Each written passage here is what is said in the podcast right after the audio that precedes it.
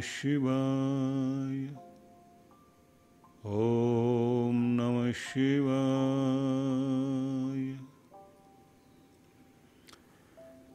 जागो के अंतर्गत आइए, आज हम सफल विद्यार्थी जीवन के संबंध में कुछ चर्चा करें।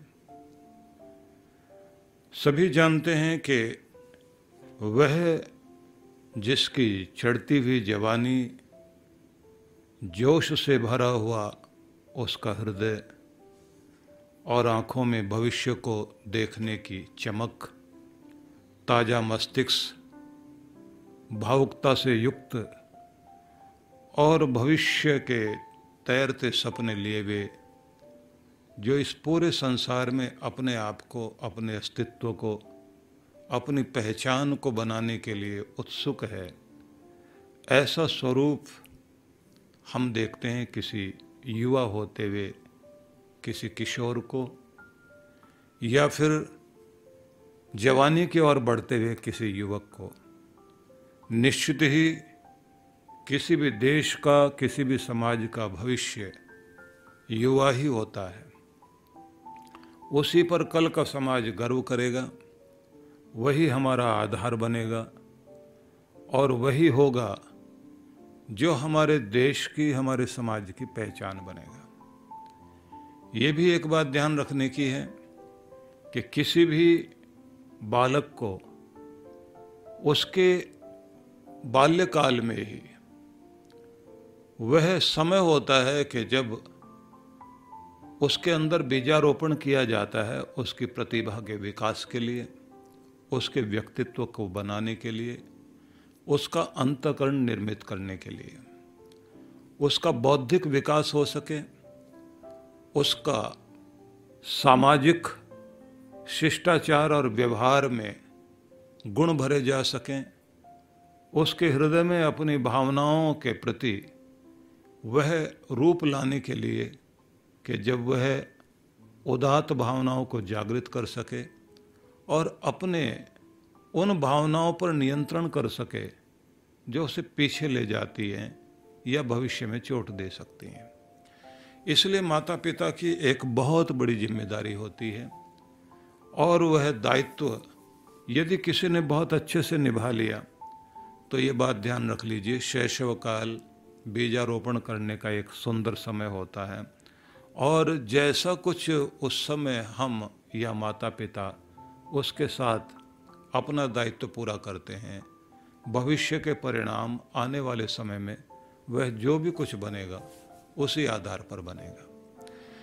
इसलिए उस समय आवश्यकता पड़ती है कि बालक को शुरुआत से ही उसके अंदर नेतृत्व शक्ति को जगाया जाए लीडरशिप क्वालिटी को जगाया जाए। बच्चे को अपना काम करने में हम आगे करें, निर्णय लेने में आगे करें। उसे आत्मनिर्भरता सिखाएँ। बड़ों का सम्मान, शिष्टाचार का व्यवहार, प्रसन्न रहना, आज्ञाकारी बनना, अनुशासन प्रिय होना, प्रसन्न रहने की, खुश रहने की आदत, एकाग्रता कि कैसे अपने मन को टिकाकर किसी भी कार्य को किया जाता है। इसी के साथ में एक और बात होती है कि बच्चे को परिश्रमी बनाना। मेहनती बनाना। हम ज़्यादातर अपने बच्चों को आराम पसंद बनाते हैं। उनके पास अनेक तरह की सुख सुविधा लाकर खड़ा कर देते हैं। हम सोचते हैं कि ऐसा करने से हम अपना प्यार उनके प्रति अर्पित कर रहे हैं, लेकिन उस समय उनका व्यक्तित्व बन रहा होता है और उन्हें कठिन समय का सामना करने के लिए मज़बूत बनाने की आवश्यकता पड़ती है। जिद्दी स्वभाव बच्चों का हो जाता है। हम लोग उन्हें शालीन और विनम्र बना सकें। बहुत बड़ा दायित्व होता होता है माता पिता का। उनके अंदर आस को, विश्वास को, दृढ़ निश्चय को, ये सारी चीज़ें हैं जिनको धीरे धीरे करके एक एक चीज़ को विकसित करना होता है। ये वो चीज़ है जो भविष्य में जाकर उनके जीवन को सफल बनाने में सहयोगी तो बनेंगे ही, उनके जीवन को सुखद भी बनाएँगे। वह एक अच्छा व्यक्तित्व बन सकेगा। अधिकांश रूप से माता पिता के पास समय नहीं होता। पढ़ाई के लिए वो ट्यूटर तो रख देते हैं। अच्छा स्कूल भी उनके बच्चों के लिए दिया जाता है। लेकिन ये बात ध्यान रख लीजिए कि स्कूल वाले अपना कोर्स, पाठ्यक्रम पूरा करा देंगे। ट्यूटर अपना जो है, जिस विषय के लिए आप जिस सब्जेक्ट के लिए लगाएँगे, उसे पूरा करके चला जाएगा। लेकिन एक व्यक्तित्व का निर्माण करने के लिए, उसके अंदर एक अच्छे गुण भरने के लिए, उसको एक ऐसा व्यक्ति बनाना, जो भीड़ का हिस्सा नहीं, बल्कि भीड़ से ऊपर उठ करके ऊँचा बन सके, इसकी ज़िम्मेदारी आपको लेनी होगी माता पिता को लेनी होगी। और ध्यान रखिए रखिए कि आपके भाषण से नहीं, आपके घर के वातावरण से और आपके घर के व्यवहार से बच्चा बहुत कुछ सीखता है। अब ये बात तो हुई हमारी वह जिससे हम ये कह सकते हैं कि ये तो माता पिता और परिवार के लोगों को अपनी ज़िम्मेदारी निभानी चाहिए। और इस बात का भी ध्यान रखना चाहिए कि बालक जो है कैसी संगति में बैठ रहा है। किन के साथ बैठ रहा है? क्योंकि यही समय होता है कि जब मीठा बोलने वाले, बहकाने वाले, गलत रास्ता दिखाने वाले बहुत लोग मिलते हैं। इससे भी ज़्यादा ये है कि आपका बच्चा टीवी पर क्या देख रहा है और मोबाइल फ़ोन में या सोशल मीडिया में वो क्या देख रहा है? क्योंकि आपकी संपत्ति, आपका मकान हो सकता है, ज़मीन जायदाद हो सकती है, लेकिन उससे भी ज़्यादा कहीं कीमती अगर कोई चीज़ है तो आपका बच्चा आपके लिए ज़्यादा कीमती है और उसकी ज़िम्मेदारी कोई और नहीं निभाएगा। अपनी ये ज़िम्मेदारी आप दूसरों पर नहीं दे सकते। अपने बच्चों का ख्याल आप रखते हैं तो आप उनको जो है मार्केट से, मॉल से बड़ी बड़ी चीज़ें खरीद के दे सकते हैं, लेकिन इससे उसका व्यक्तित्व निर्माण नहीं होगा। लेकिन अब मैं बात करना चाहता हूँ उन विद्यार्थियों की जो बड़े बड़े सपने लेकर के अपने कुछ बनने की चाह में बैठे हुए हैं और बड़ी आशंकाएँ मन में होती है कि मेरा आने वाले समय में क्या होगा। पुराने समय में जो एक श्लोक चलता था जिसमें काक चेष्टा बको ध्यानम, ये जो श्लोक है, ये बड़ा प्रसिद्ध है, जिसमें एक बात तो ये कही गई है कि किसी भी विद्यार्थी को एक बात का ज़रूर ध्यान रखना चाहिए। पक्षियों को लेकर के बात की गई है, जानवरों को लेकर बात की गई। उदाहरण देने के लिए है। उदाहरण देने के लिए ये बताया गया है कि कभी कौवे को देखना कितना सजग है, कितना सतर्क है, कितना सावधान है और कितना स्वयं को सुरक्षित रखने पर ध्यान देता है।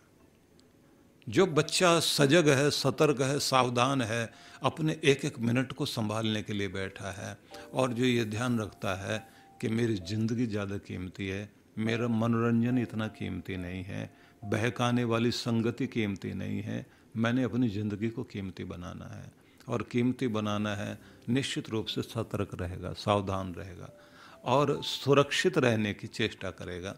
और जिस तरह से संगठन बना लेते हैं कव्य, क्योंकि वो अपने आप को जो है ऐसे संगठित रखते हैं कि जिससे उनके ऊपर कोई खतरा आए तो वो सामना कर सकें। तो सीधी बात तो ये उनका साथ लीजिए। जिनके माहौल के साथ आप पढ़ सकें। नहीं तो अकेले पढ़िए। आगे जो काक चेष्टा, बको ध्यानम और बगुले जैसा ध्यान। बगुला आपने जो है तालाब में देखा होगा, एक टांग पर खड़ा हुआ है और इतना शांत और स्थिर होता है कि उसका पूरा ध्यान मछली को पकड़ने में होता है। आपके सामने आपके लक्ष्य को पकड़ने का ध्यान होना चाहिए, अपनी पढ़ने का ध्यान होना चाहिए। इतनी बड़ी एकाग्रता अगर आपकी है तो बहुत अद्भुत होगा। एकाग्रता को निर्मित किया जाता। श्वान निद्रा तथेव च। आगे कहा गया है कि जैसे कुत्ते के पास, डॉगी के पास में उसकी नींद का नियंत्रण बड़ा अद्भुत है। वह अपनी नींद पर बड़े अच्छे ढंग से नियंत्रण रखता है। इसलिए आप कभी भी देखें कि अगर सोया पड़ा है, कुत्ता और आप उसके पास जाएँ, तुरंत जाग जाएगा। आलस्य हर किसी को आता है, नींद बहुत अच्छी लगती है, सर्दी के दिन है, बिस्तर में लेटा हुआ व्यक्ति तो इच्छा होती है कि अभी थोड़ी देर और सोए रहें। जिन विद्यार्थियों को कुछ बनने की चाह होती है तो बहुत कुछ तो पढ़ने के समय में रटना भी होता है, और रटने के लिए जो है, मस्तिष्क सबसे ज़्यादा ताज़ा अगर कभी होता है तो सुबह के समय होता है। अगर उस समय आप जो है कठिन विषयों पर अपना ध्यान लगाएँ और उसी समय आप अपने मस्तिष्क को ताज़ा करें, अपने शरीर के अंदर ब्लड सर्कुलेशन बहुत अच्छा बनाएँ, व्यायाम करें, आप जो है कार्डियो एक्सरसाइज करें, अपने स्ट्रेचिंग करें, शरीर को मोड़ें, लचीला बनाएँ, आप उछलें कूदें, आप मुस्कराएँ, आप शांत रहें तो आपका व्यक्तित्व उस समय बहुत अच्छा बनता है। इसलिए जो ये कहा है कि काक चेष्टा बको ध्यानम, श्वान निद्रा तथे विच तो आगे फिर एक शब्द है, अल्पाहारी, ग्रह त्यागी। ये लक्षण बताए गए कि जो अल्प आहार करने वाला, बहुत ठोस ठोस करके अपना पेट भर करके जो बैठ जाएगा, नींद आएगी आलस से बहुत आएगा। सही मात्रा में, अल्पाहारी का मतलब है कि उचित मात्रा में और गुणवत्ता वाला भोजन लें कि जिससे आप सारा दिन चरते रहना किसी बकरी की तरह से, वो भी ठीक नहीं है। समय पर आप खाएँ और अपने आप को ऊर्जावान बनाएँ, लेकिन पढ़ने पर आपका विशेष ध्यान रहना चाहिए।